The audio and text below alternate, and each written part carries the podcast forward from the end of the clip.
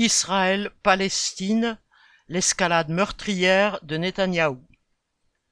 Après que l'armée israélienne a pénétré lundi 19 juin dans la ville de Jenin, dans le nord de la Cisjordanie, des combats particulièrement violents ont éclaté, faisant six morts, dont un adolescent de 15 ans, et plus de 90 blessés du côté palestinien.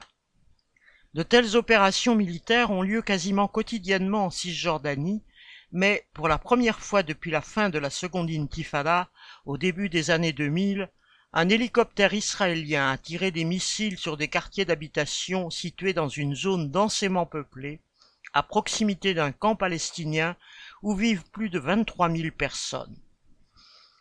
La ville de Jenin est située dans une zone dite autonome, censée être administrée par l'autorité palestinienne, AP, mise en place après la signature des accords d'Oslo en 1993. En réalité, plus que jamais, l'armée israélienne agite à sa guise. La répression à l'encontre des Palestiniens s'est aggravée depuis l'arrivée au pouvoir en décembre d'un gouvernement de coalition formé avec des partis de l'extrême droite ultranationaliste et religieuse. Le ministre des Finances, Bezalel Smotrich, dirigeant du parti sioniste religieux, a appelé l'armée à mener une entre guillemets campagne de large envergure en Cisjordanie. Cette politique n'a fait qu'alimenter une escalade de violence qui a causé la mort d'au moins 164 Palestiniens et 21 Israéliens depuis le début de l'année. À la violence de l'armée s'ajoute la colonisation que le gouvernement prévoit d'accélérer. Dimanche 18 juin, Smotrich s'est vu attribuer les pleins pouvoirs pour planifier la construction de colonies juives. Il entend ainsi doubler le nombre des colons en Cisjordanie, qui sont 700 000 actuellement, dont 229 000 à Jérusalem-Est.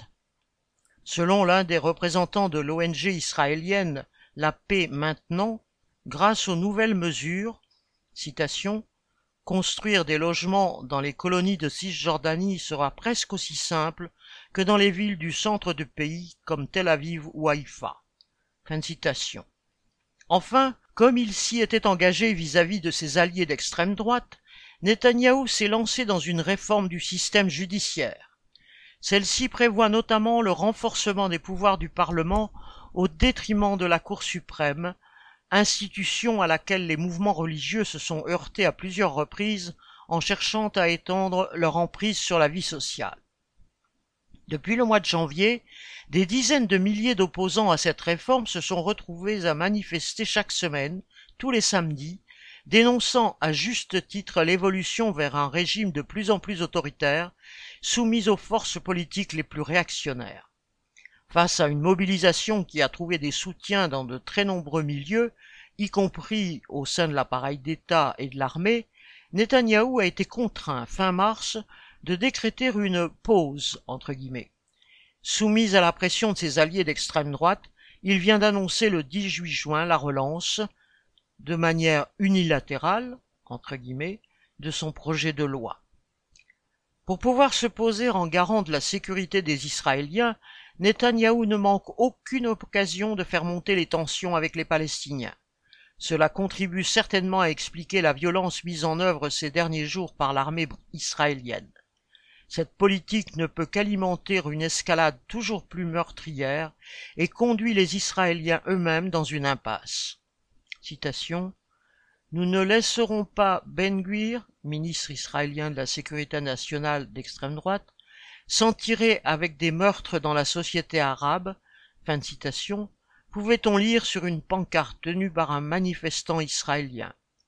C'est dans cette voie que réside l'espoir d'un avenir qui verrait juifs et palestiniens vivre en paix sur le même territoire. Marc Rémy